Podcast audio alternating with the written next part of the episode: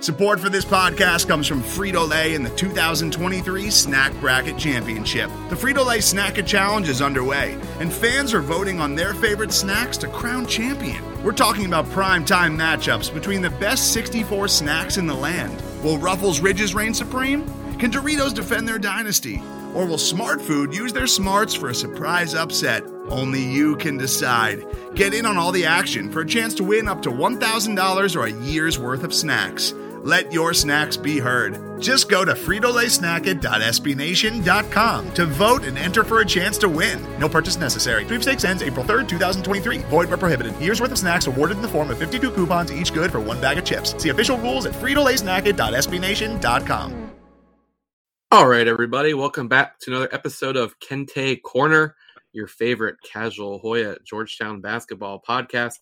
I'm your host, Bobby Bancroft and we haven't done many of these, but we are back and the season's getting close. So of course, of course, I've got to have my guys Nationwide Nolan and Florida Hoya John Hawks on as Georgetown has picked up in the recruiting, and we know what the home schedule is like now, at least for the non-conference games.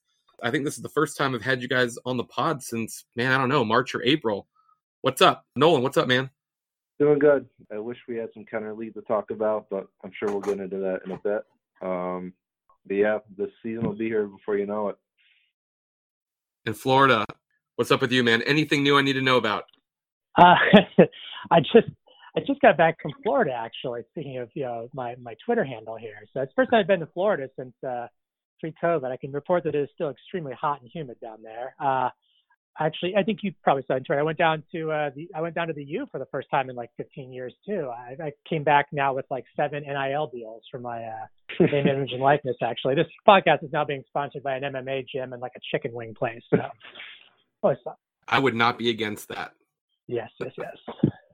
By the way, Bobby, do you remember what we talked about? Do you remember any of the conversation we had the last time I was on the pod? You know what? I uh, if we're gonna get into things that we're doing with our life, I have a, a one month old in my house right now. Yeah. Um, and no, I do not remember what we talked about a couple months ago.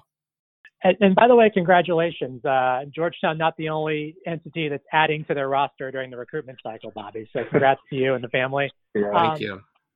Yeah, so uh, yeah, the last time I was on, I think was after the Marquette game in the Big East tournament, um, where I dropped such uh, such wonderful gems as well. You know, they're going to have to play a little bit better than that to beat Villanova tomorrow, and uh, you know, maybe we should go after Chris Lykes. You know, you can never be hundred percent sure this Dante Harris guy is going to turn out. So, thanks, thanks for thanks for letting me off probation. Did you have any any uh, Wojo takes?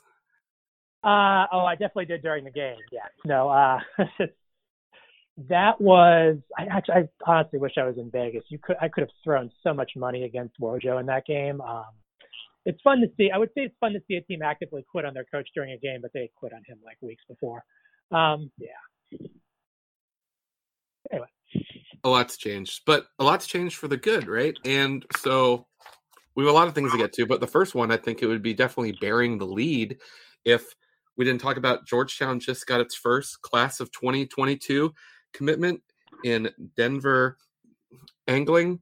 And uh, he's the first Hoya verbal. As I said, he's a top 150 prospect. He's a 6'2 combo guard from New Jersey. Uh, he had a great Peach Jam. I've been to that event. It's been years and years, but that's an awesome event to go to. Um, he's known as a sharpshooter, a defender.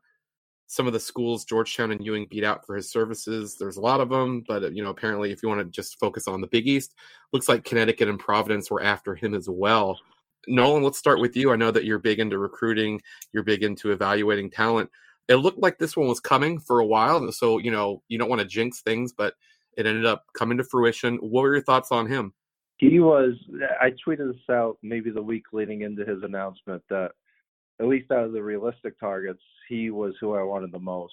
Um, I just think his profile is the type of kid you want to. I, I don't want to say build around, but he's the type of kid you want in your program.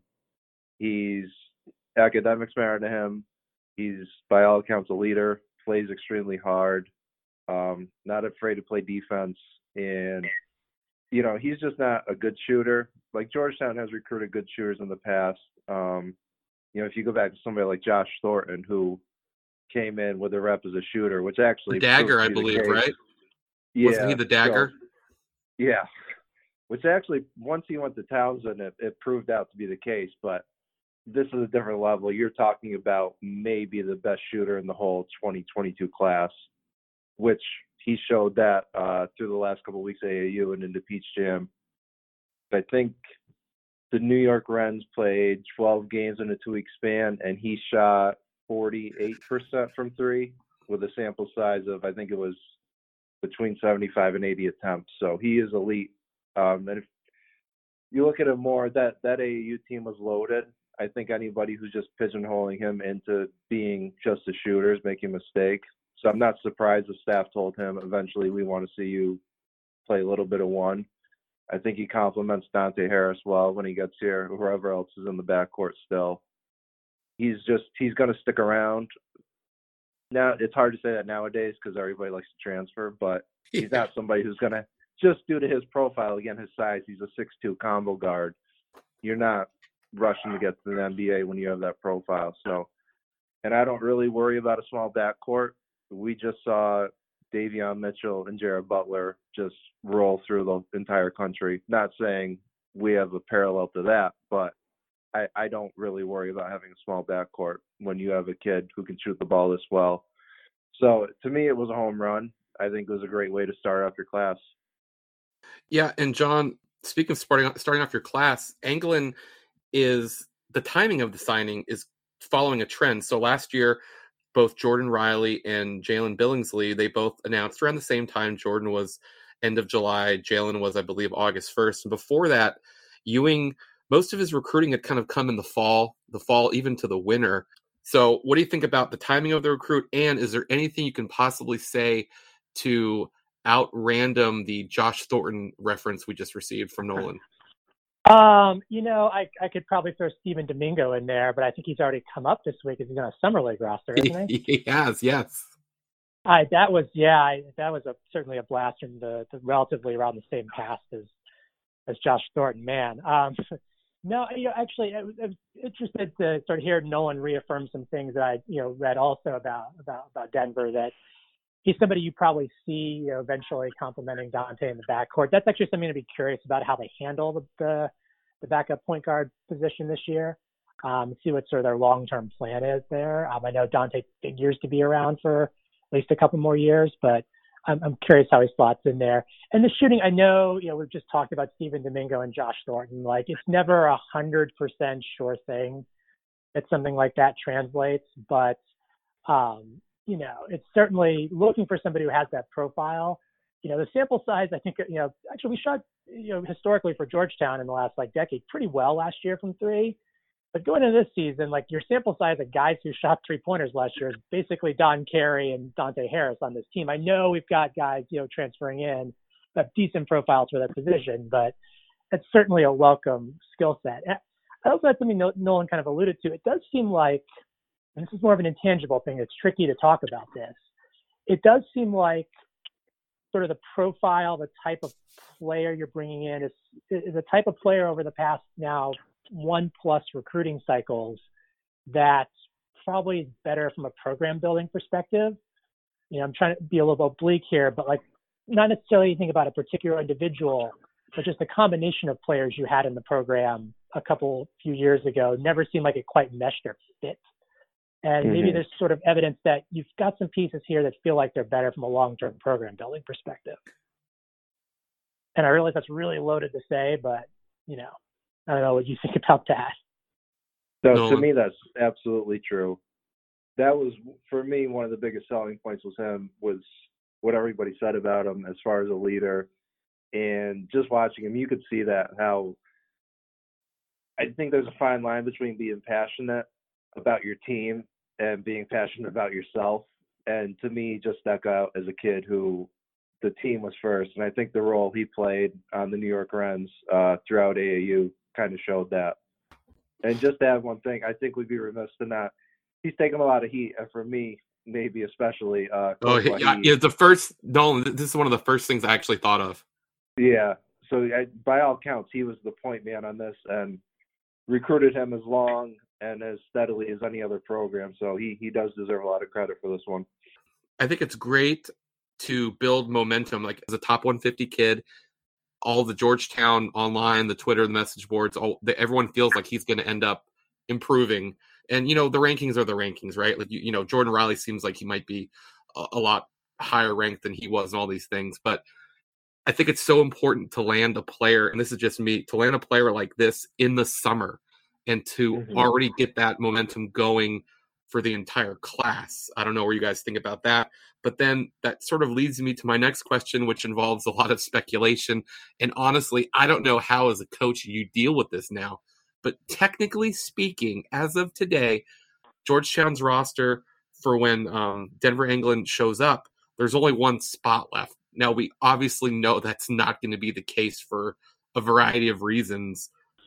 How do you think the staff deals and it's not just georgetown staff it's everyone's staff but how many more kids can you kind of can you kind of get to verbal? I mean just today they offered a kid ryan dunn a six seven small forward out of new york. Some people are reading that as they're not in as well with some of the guys they've already been recruiting but you got to keep recruiting so so you know you got to just you know stay after it. So how big do you guys think that this class can be? And i'm not i'm not even you know necessarily trying to get you guys to speculate about who might leave or who might you know, not be there that year. But it seems it, it, it seems you know reasonable to believe that this will be bigger than a two man class, right?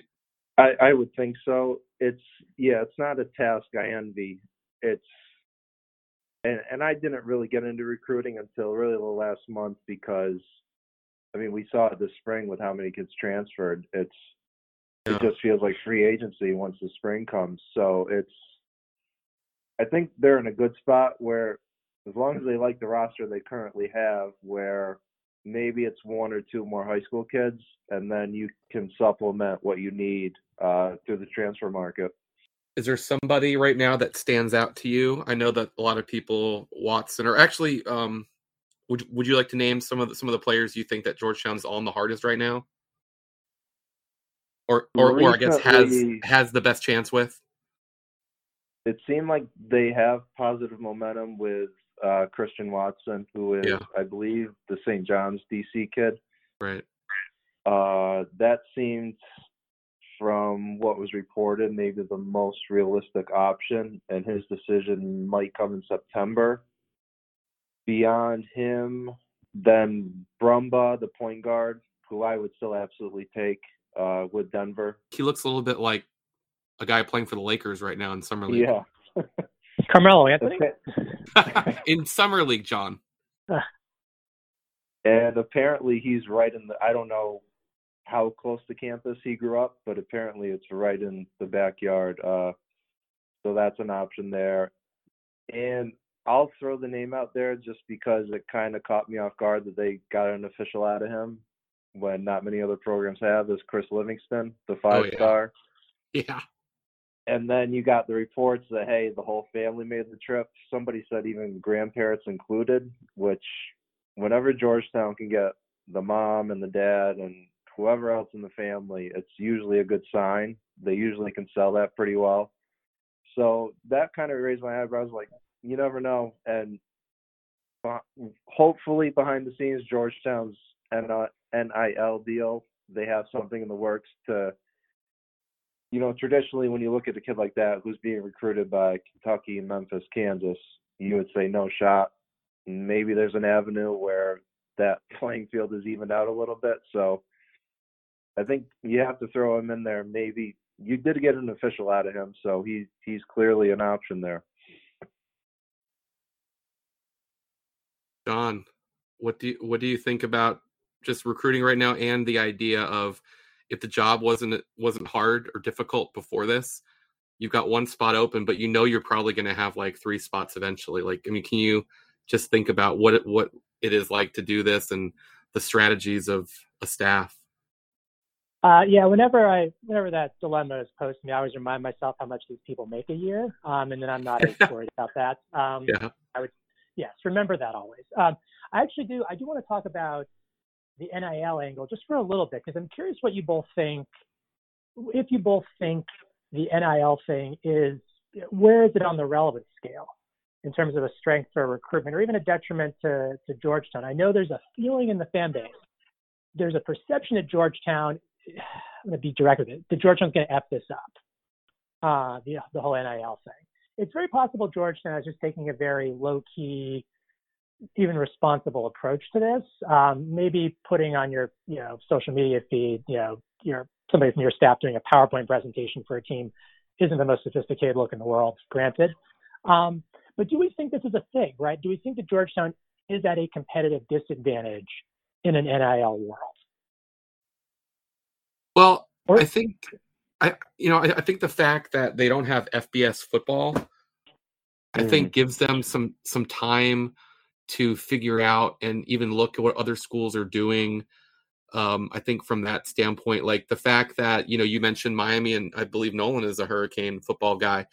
Um, you know they don't have to be on on top of it as quickly as the FBS Power Five schools. Maybe it'll be Power Four by tomorrow. I don't know, but you know what I mean. So I think that there are people that are very concerned about Georgetown's ability to navigate the NIL world, but I don't think I would be concerned just yet. And I think that they do have a lot to offer.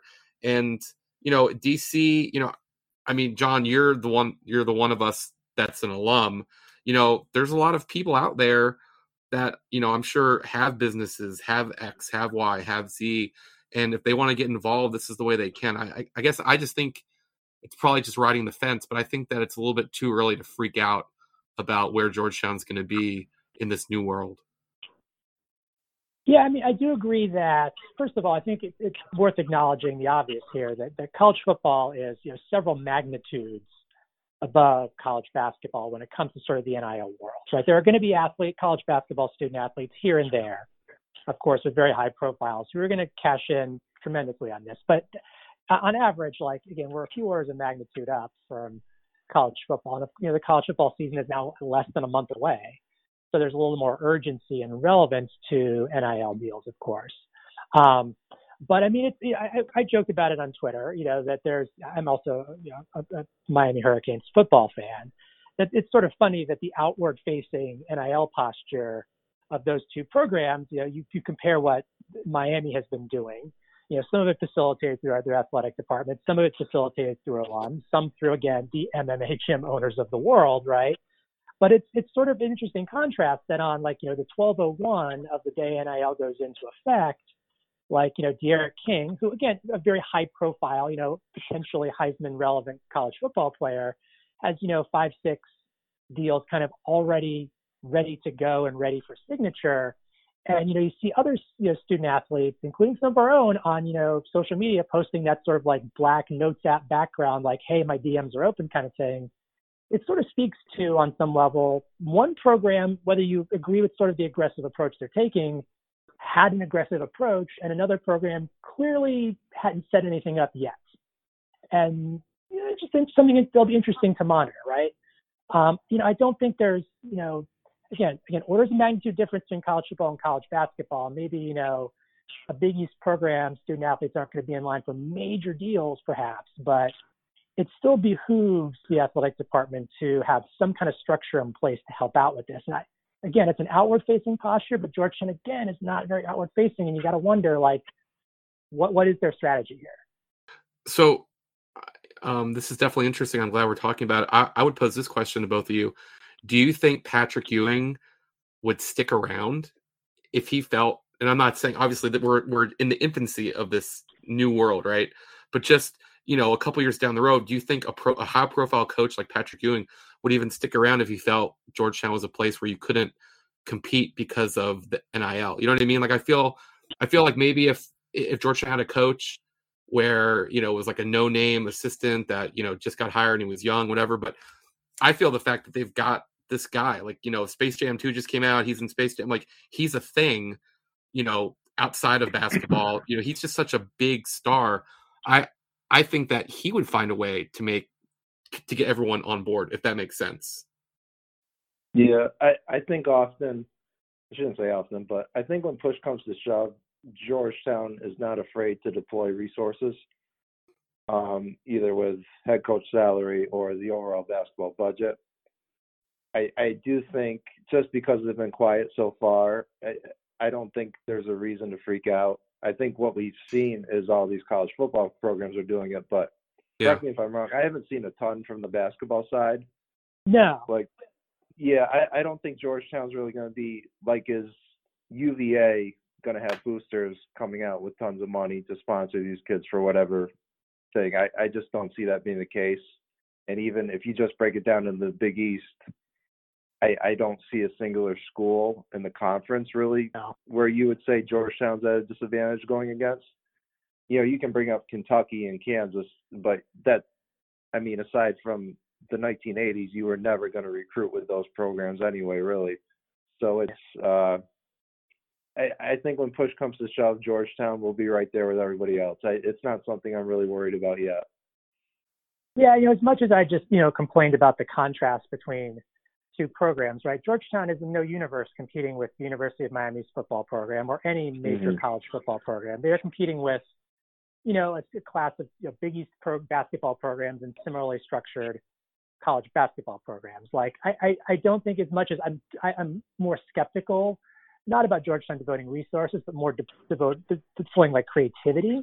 I, I don't think the marginal like harm is going to be that great where it's going to be some sort of recruiting desert because of it. I, I just don't. I don't know. I, I don't think we're going to be more skeptical. We're going to excel in this world, but I don't know how much of an impact it's truly going to have. Yeah. And John, you know this. Like for University of Miami, they are in a position where they have to get out ahead of it because if they don't, all those kids from Dade County, Broward, they're going to go to Alabama, Clemson, Mm-hmm. To all these power programs where, you know, small, I shouldn't say small, but a private school like Miami, they have no choice but to be the first ones out there if they want to stay at that competitive level. Yeah, and I mean, I you know, Bobby said, you know, there's there's Georgetown alums out there with businesses and stuff. I mean, it's it is not the kind of target-rich environment that South Florida is. Believe me, right? The land that birthed like Nevin Shapiro, right? Like, yeah, there's there's there's opportunities there. It's a rich pool. Yeah, I don't think it's time to get nervous about this yet, but you can just add it to the list of topics where you can circle back to and get, you know, anxious, nervous, whatever about it in the future. But I think right now it's probably low for me as far as getting worried or concerned about it. I think that uh it's just so early and particularly for basketball, there's nothing to really compare it to. I would check back though in like early November to see if there are any deals that show up like in the run up to the basketball season when it's probably more relevant to put that NIL or advertising money in. Yeah. Yeah, no, for sure. I mean, it's definitely going to be it's not going away.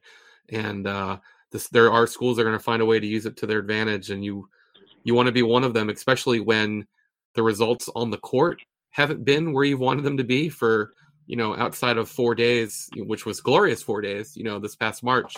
You want to find, you know, angles to succeed in, you know, that not necessarily, you know, wins and losses on the court, but what could lead to wins and losses. So it's not another area where you want to get, you know, behind. Today's episode is brought to you by Cars.com. With over 2 million vehicles and 50,000 more added every day, Cars.com will match you with the perfect car for you, your budget, your life, your style. And if you're ready to say goodbye to your current car, Cars.com will get you an instant offer to cash it in. Just start by entering your license plate and get matched with a local dealer who will write you the check. So whether you're looking to buy or sell, just go to cars.com. It's magical. Um, speaking of behind, guys, everyone's so excited about this class. Obviously, we, you know, Mohammed, Mutombo, Beard, Riley, Billingsley.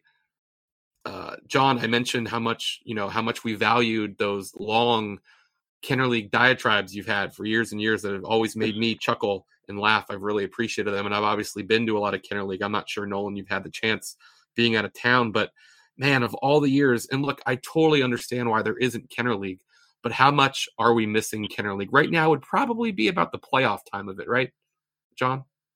Yeah, I look. I, I look.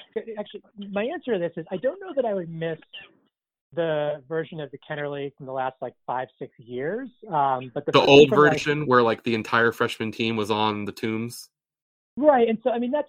I mean, I'm not saying it's nothing against the organizers of the Kenner League or the players involved. It's just I think one of the big detriments to the, the Kenner League was the rule change about roster You're right.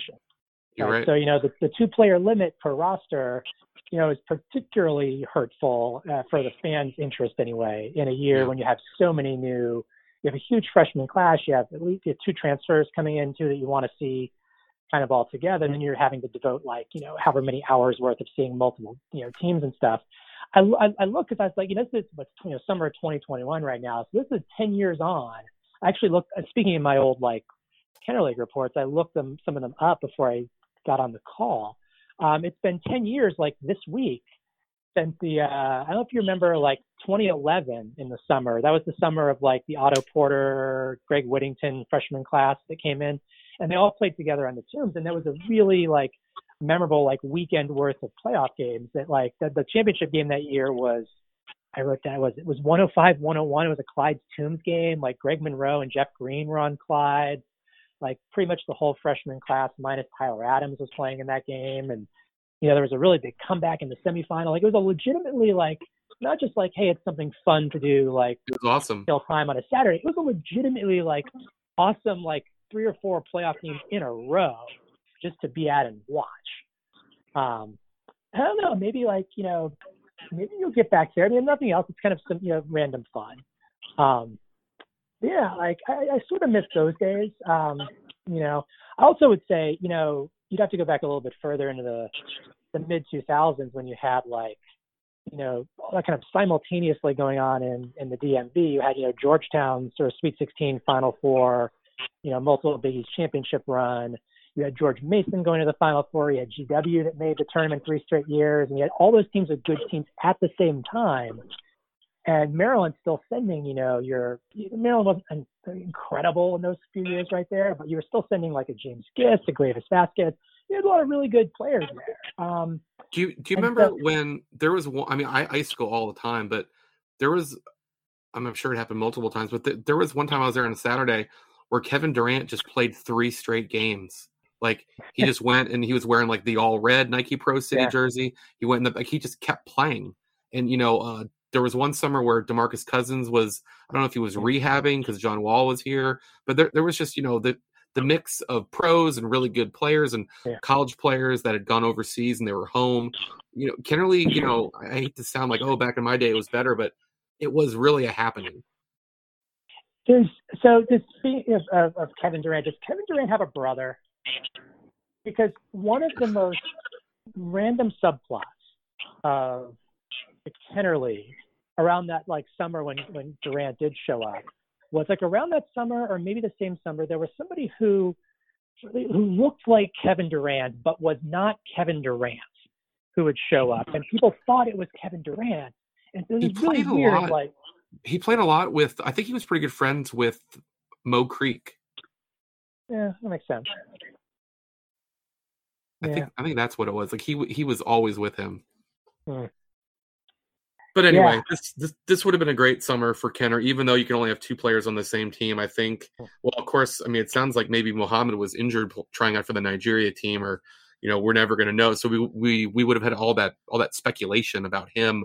Um, of course, for all the good we're remembering about Kenner League, there's also the time where you readjust your schedule, you make it there just in time, and there's either a forfeit or you know, oh, so and so's out of town. So I, I think I do have to at least bring up that there are some there are some wah wah moments to Kenner League. I think that happened to me. I, I I stopped going nearly as often, but I think it happened to me the summer that McClung and Akinjo and all of them were freshmen. I think I went to see like a McClung game, and it like was one of the times when that his schedule got canceled. They didn't show up, and so you just kind of sit there and like, well, uh, I guess I came here. Might as well watch this. Yeah. Okay. So no Kenner League. Hopefully next year there'll be some form of Kenner League. I miss hanging out with Rich Vakin and our friend Ben Standing and going to the games. Now, what is going to happen is there's a home schedule, and currently everything is going to happen at Capital One Arena. Um, we hope that that stays where it is. There's going to be fans, which means if there's fans, there's going to be season tickets. John, I, I haven't been a season ticket holder in a long time. I had them from 2004 until I stopped going to games because I was covering them, but I, I, I still bought them and sold and or sold them or gave them away at face value or whatever. Um, I think until 2013, and then that got too complicated and just got rid of them. But I know that you've been heavily involved with season tickets for a long time in one way or another. Um, can you explain real quick what the new season ticket policy is? And I want to get your thoughts on it. Yeah, so they really, I mean, what it comes down to is they kind of cleaved off. So the the home schedule, the the, the home schedule is 18 games this year. And so what they and so there's the the 10 Big East games and there are eight non-conference games. And so what Georgetown basically did this year was they cleaved off six of the non-conference games that you would call the cupcake games, and that's kind of a pejorative term, but the six least interesting of the non-conference games, they cleaved off, and they're essentially making them opt in if you're a season ticket holder. Now, there, there's no charge to opt in, um, but you have to proactively opt into the games. And the idea is, so the way that they pitched it in the season ticket email is, um, they're saying like the new season ticket plan is a way to like maximize the value for you, the fan, and also allow us to, you know, uh, you know, fill the arena as much as possible. Those those are two very noble goals. Um, one of them's a little bit of marketing magic, as I was kind of saying online. Um, and again, I, I I came across sound came across a little angry for Trey, and I'm not sort of wagging my finger or scolding about that. It's just I'm sort of rolling my eyes at like, yeah, okay, you're maximizing value. The underlying point is the last time we had a full season, there were also 18 games. The cost of the 18 game package this year is the exact same as it was two years ago. There's no change in the value of the tickets. All they've done is just said six of these games, you got to opt in. Now, Georgetown's portraying it as we're giving you these other six games free of charge, which, I mean, whatever you want to call it, fine. The cost to you is the same for the same number of games. Um, that said, the other goal of filling the arena is not the worst idea in the world. It's actually a pretty creative way to do it. What they're essentially saying is if you're a season ticket holder and you have a seat in like the 100 level, um, if you decide, you know what, Longwood on a weeknight is just not my jam, I'm not going to go to that game, you cannot opt in or opt out of that game. And Georgetown will take that ticket and either give it to somebody who has season tickets and opts in and wants to sit in a better seat. Or I know they're offering season ticket holders the chance to take up to four free tickets if they want to use them for somebody else. That could be a way to redistribute those. The idea, I think, is Georgetown has probably finally realized our home arena looks kind of crappy on TV. Um, and you're starting to actually see this like in some of the coaches confidential things you're seeing on websites, you know, whatever, like opposing coaches and whatever saying, you know, Georgetown's arena on their home court advantage kind of stinks. Um, so it's an effort to try to make the arena artificially look a little more full, which fine. Like that's actually not a bad idea. Um, I George, Georgetown, please heed this advice if you're not going to already. Take advice from the world of professional wrestling. Please only distribute the tickets on the side opposite the hard camera, which is the one with the benches. Don't make the side that's not on camera look full. Use the one next to the benches first. yeah, I, it's, it's not the, it's not a bad plan. I actually think it's a pretty creative idea. Although I'm eye rolling at the idea that it's saving me any money, it is not. Not saving me money. Um, Nolan, I know you're out of town, so the season tickets I don't think mm-hmm. are a big deal to you. But what I would say to you is, um, outside of Syracuse and TCU, which Syracuse, you know, they have the contract with TCU, was a game given to them by the Big East Big 12 battle, which, by the way, might be a thing of the past based on what Oklahoma and Texas are up to. Um, what are the other six games? How do you view those games?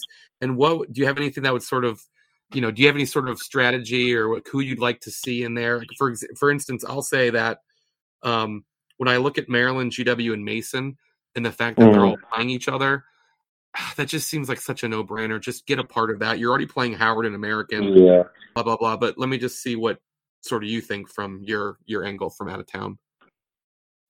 Yeah, for me, it's I I don't hate the non-con this year. I think that's like, good. Teams like yeah, I, I think TCU and South Carolina on paper, it's not an attractive set of games there, but those two teams should be much improved. San Diego State's always solid. I that one annoys me. The California trip when apparently they were aligned for the Orlando one, which would have been much better for a multitude of reasons. But and I would have gone. Yeah, I, I, think a lot of us would have. But it, I, I would like to see you know, why not annually have an ACC opponent set up for a home and home? I think that makes sense uh, geographically, you know, or rekindle an old Big East foe. Even, I mean, I have no interest in really playing Pittsburgh, but there's got to be somebody in that mix um, outside of Syracuse and the local schools. Maryland, I, I never understood the thing about not wanting to play a local due to recruiting. It's this is not college football. It's not a 12 game season where one game swings a kid's decision or how they view the school. It to me, it, it never made any sense. What is George or even the GW? If Georgetown loses to GW, there are no local high school kids that are going to say, "Well, I'll rather I'd rather go to GW now." I mean, it's it, it's made no sense to me forever. So those local ones to me are a no-brainer. So it's but overall this year I, it's not great. It's not even good, but I, I don't think it's terrible. John, last year they lost to Navy. Obviously, Georgetown and Navy are not recruiting the same kids. You could make you could make the argument that Georgetown, GW, Mason, Maryland are recruiting a lot. There are a lot of overlaps, and I'm someone that growing up, you know, I've been a fan forever. Um, growing up, I was someone that would just, oh, you know, I was on I was on the Georgetown side. I would do a mega eye roll about, oh, you know, why don't why doesn't why don't they do a Big Five in DC? You're like, well, because they just don't. But I will say, the more I've covered GW, and just sort of the more that you know when you when, when when you as a program are mm-hmm. at the point where you're saying look here's what we're going to do to try and get people to come to games we're going to offer these six games that are kind of whatever and if you want them you get them if you don't blah blah blah well how about playing games where other fans might show up? I mean that was one of the big things with the old big east is you know the, there was a lot of games against you know west virginia pitt notre dame uh, i'm sure i'm forgetting a lot of schools west virginia where the other teams fans showed up and it gets loud in the arena. I'm not going to say that the gw game is going to get loud in the arena but it just seems like from every angle now is the time to get on board with this. And when you look at maryland doing it why can't you do it and so i want to get your opinion on that and then the second opinion is uh, and Nolan just brought up playing another ACC school other than Syracuse.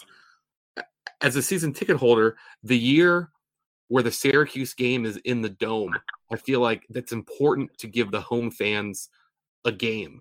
And you know, JT3 did a good job. You know, Duke came through, Kansas came through, Memphis came through when they were Memphis. Michigan came in once. I'm forgetting some teams, uh, Vanderbilt, blah blah. I don't know, uh, Oregon, Illinois.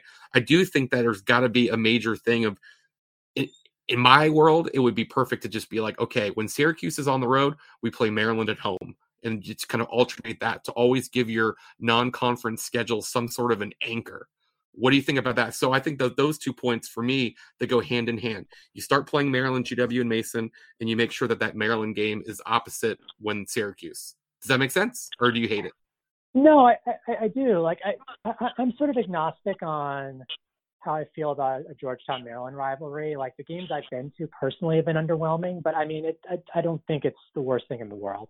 Um, right. But I do I do agree with both of you. Like I think the one significant bump you can make to like a, a non-conference schedule like this is is upgrading the the home and home that you have in like that upper tier. It's probably you know like in a non-conference schedule, there's probably three tiers of teams you play. You play the straight up cupcakes that serve a purpose there's sort of the middle tier teams, like kind of mid-major ish teams that can serve various purposes. And then there's your, you know, your power conference schools, right? And I, I, I suspect, I mean, it's it's too random a, a home and home not to probably have a link to this. I have to think that the choice to play South Carolina has something to do with the fact that you've got two players on your roster with ties to Columbia. Yeah. And if that's the case, mm-hmm. like I have no problem with that whatsoever. I actually like when teams do that. Um, but I think, you know, I think in a perfect world, like you'd replace South Carolina with, as Nolan said, an ACC school or somebody that has a higher profile of the types that, you know, JT3, as you said, was, was able to successfully get. Um, one thing that makes it a little more difficult, one area in which we've kind of been done wrong a little bit is, is major conference schools with the, you know, conference affiliated like scheduling arrangements, like the Gavitt games, like the Big East, Big 12, you do lose a little bit of flexibility. The plus side is you're going to probably get one or two games out of the Gavitt and the Big 12 if you're Georgetown. But I mean, I'll be straight up honest. Like we haven't gotten since the since the Maryland home and home, we have not gotten very good matchups out of either of those, and it hurts the overall profile. Like TCU will probably be fine this year, if you were picking a name at random from the Big Big Twelve, man, like especially for a home game, and it's weird because it's like the disconnected one that's like over a week after all the other ones. It's on like the last Saturday before Christmas. Like it's just, so it could ugh. it could theoretically decide the battle. Yeah, right. Exactly. um, I guess another thing you might do on the top end of that is it's kind of odd to me that we're now this is year five of Patrick Ewing, and he's never scheduled Georgetown into an eight-team multi-team event. All the ones we've gone to have all been four-team events. Like I feel like there's an opportunity there to get you know another kind of high-profile game in a setting like again if you had gone to Orlando and not to the Wood, and you may end up with San Diego State and USC, and that's great. But I think you know the the field that you had potentially in Orlando, three of those I think makes your overall non-con look a lot better. And I wish they would take an eight-team event instead of a four-teamer. Well, This- speaking of that, I, I think they have a second chance at one of the at the the next Phil Knight event, right? Which is kind of when he showed up, and that was the whole yeah. they're backing out of that. So I think he's got you know the second chance at that. The frustrating part, I think, with a lot of those is if you're an organizer of these 18 tournaments, Georgetown's a program you want that you would value, and it just seems like Georgetown itself has just backed away from those opportunities. Yeah, you know, for instance, we are we're back to being Maui Invitational eligible. I think it's now five years since we've been in it. Like, when do you think the next time we're playing in that is? Yeah. You'd have to look at which teams. I, I guess I don't know when the last time Connecticut had been because they they added to you know whatever the the regular rotation of Big East schools that Maui would want. You add UConn to that, so I'm not sure if that bumps them further back down the line. You know. Yeah. Um, I will say this: a couple years ago, I started a post and I never finished it, but I, it's kind of it'll always be relevant, so I can I can edit it and fix it. But I do like the scheduling of Siena. They haven't played them in forever, and Siena has uh, I think it's like a four-two winning advantage or something like that. So I like the idea of settling scores and fixing up your record books and getting on the positive side of some old school rivalries. So I, I did like to see that. No I'm sure. doing anymore. I'm sure that that's not the reason it was on the schedule, but I did. I did like to see it. No, and you're a little more knowledgeable on the on the MAAC than than I am. Mhm. And that's has MAAC been a little bit down in the past couple of years? It has, yeah. It's, I think this year especially is probably not the year you wanted Siena on there. I mean, their star guard transfer to Penn State. They're they're going to be down this year. But that's generally, I mean, at least for a MAAC program, you would always want Siena there. I mean, they have a rich tradition, good fan support, the whole thing. Um, but yeah, I mean, Rick Pitino is probably going to run through the MAAC, maybe undefeated this year. It's it's down a little bit for sure. He's somebody I would like to schedule. Why not? I mean, if you're dipping down into the MAAC level, throw him on the schedule again. Yeah, sort of in the. I was just thinking, in, in, if in that middle tier of non-con games, there are certain conferences, like in the MAAC, in, in more up years for that conference, is one that, like, yeah, you'll throw some teams in there. Like, I Mhm. think JT3 too. Unfortunately, his bad luck ended up with Monmouth that year. But you know, in, in most years, you know, you throw a MAAC team in the mid tier of your non-con schedule. That's a decent. That's a decent. You know, not that's a decent strength of schedule number you're going to get out of it. You're going to probably get a good game. You know, there's there's conferences you, you kind of target for that, and there's some that you avoid. You know, that hey, maybe try not to schedule too many of those from that conference unless there's a reason. Um, but yeah, I mean, I will say the non-con strength of schedules under Ewing are getting a little bit better, and they're not quite getting to the level or even like a step below the level of JT3s, but at least the trend line is somewhat positive. Well, he he did that good thing, right? Like I I learned the hard way in intramural bowling, and I just did. You know, we did it. It was a bunch of people in my in my hall. We're like, let's just let's do the intramural bowling, and I'd only bowled a couple of times with my family. I had no idea about handicaps and all these things. So basically, my roommate was a decent bowler, had a terrible night. So the entire season, he had this incredible handicap because the night we went to get our handicaps, he bowled like crap. So basically, in the KenPom era, Ewing put out the worst schedule like I think has ever been seen. So when you say that he's been improving, there was only one way to go. So I mean, uh, uh, you are correct. Ewing, I mean, Ewing's first schedule was the non-con schedule was literally the last spring schedule in KenPom. It went the, the four years of Ewing so far have gone. I've looked this up: three three fifty one, two ninety two, one twenty six, one forty two. So I mean, they've yeah. taken some steps. It's not it's not perfect, but it's it's okay. I guess it's a little bit like chicken and uh, the egg, right? Like, you know, in order to get on the bubble, which they haven't been at the end of a season yet, you know, what does your schedule have to be? Are they not on the bubble because of their non-conference schedule? You, know, or is it some other reason, right? And it's basically you. It's such a such a narrow hole to get through if those are your non-conference schedules, right? Like you have to do so much heavy lifting. You have to, mm-hmm. you know, it's just it, it just you don't leave yourself with any room for error when those are your non-conference schedules, and that's, you know, there's other reasons why they haven't been on the bubble, but that's one of them. Yeah. My, my rule of thumb, if I was running a program, would be if we go 500 in conference, I want yeah. a schedule that's good enough to be in the tournament. Yep. Which this year, I'm, I'm not sure that's the case. I, I don't think it is. I mean, you know, you think, uh, you know, I mean, 2010, you're you're 10 and 8 in the regular season in the conference. You do go to the you know, Big East tournament final, and you're a three seed right? Like yeah. the following year, you're the following year you're ten and eight. You lose in the first round of the tournament, you're still a six seed. You know, JT3's team, for better or worse, did have a habit of getting slightly overseeded, and that's because of the mm. non-con. Yeah, so maybe.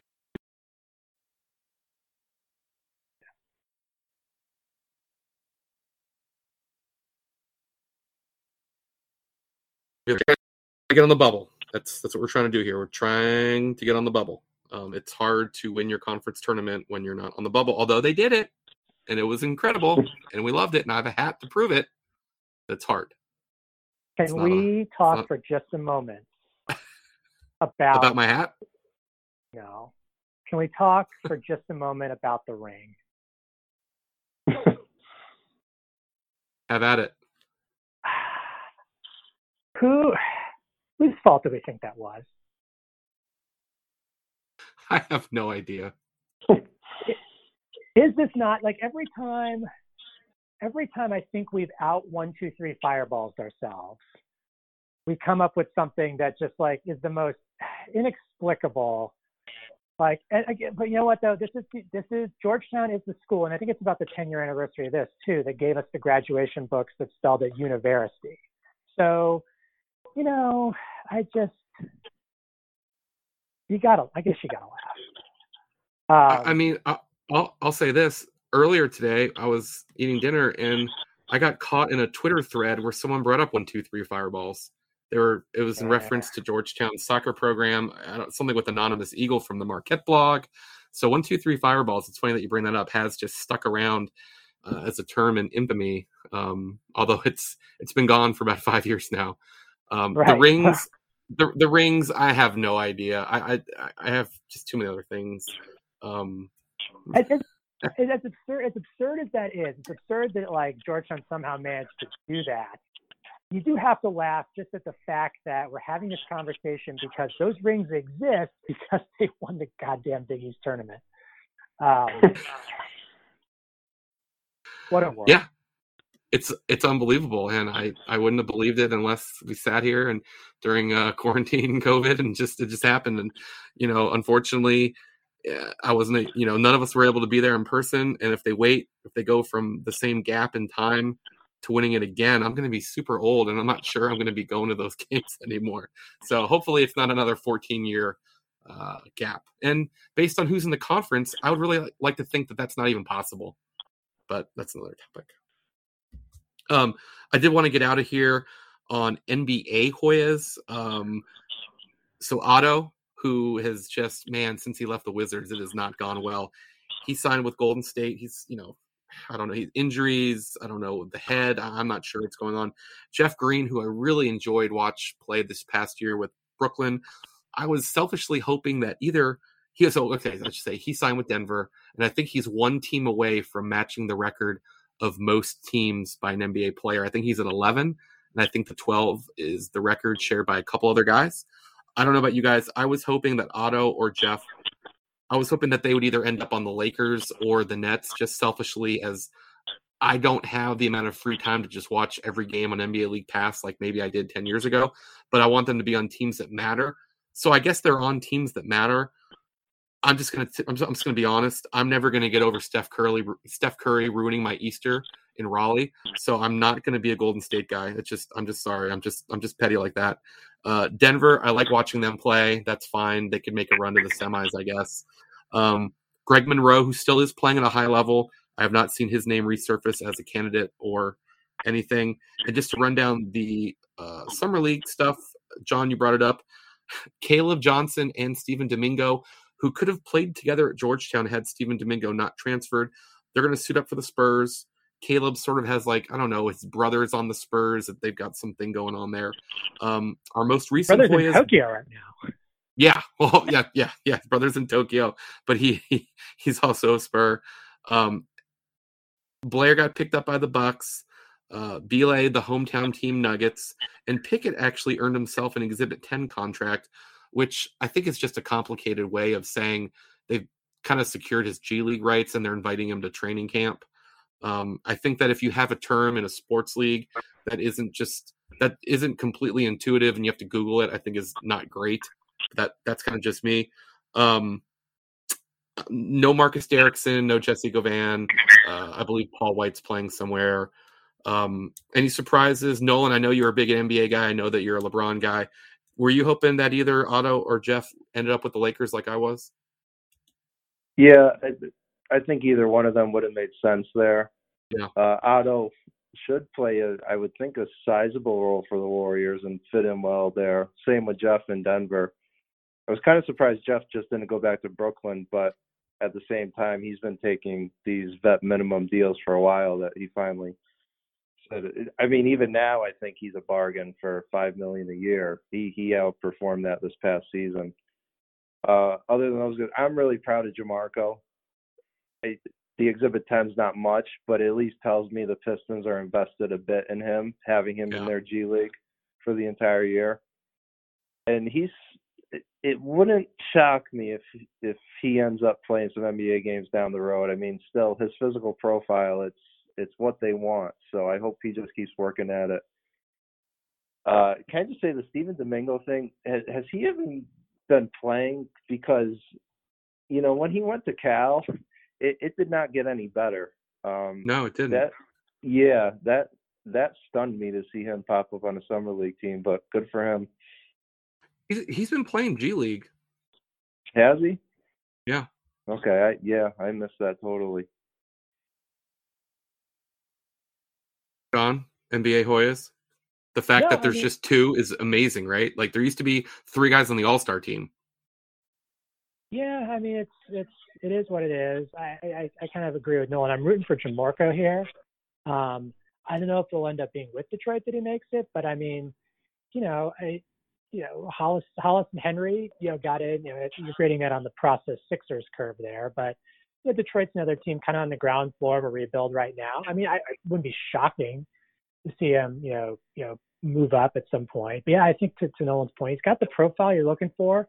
I think, in, particularly later in the year in the Big East tournament, he showed he's a pretty darn good plus defender when he wants to be.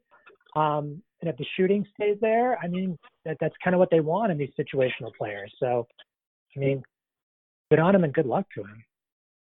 Yeah, and uh, it's too bad that this recruiting pitch will fall on deaf ears to high school kids, but those three guys that just earned summer league deals and Jamorko being in the G League, if you take each one of them, like Bile being from Northwestern State, really just progressing through the last half of the season and turning it into a summer league deal now with a chance, or Jahvon, who was totally under recruited, really was benched a sophomore year, the development he made the last two seasons, and Jamorko from really a total project his freshman year.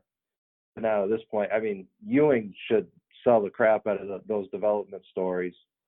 It's not with the same flash as sending a one and done out the door to the NBA, but I think it's impressive um, that that staff pulled pulled it off with those three kids.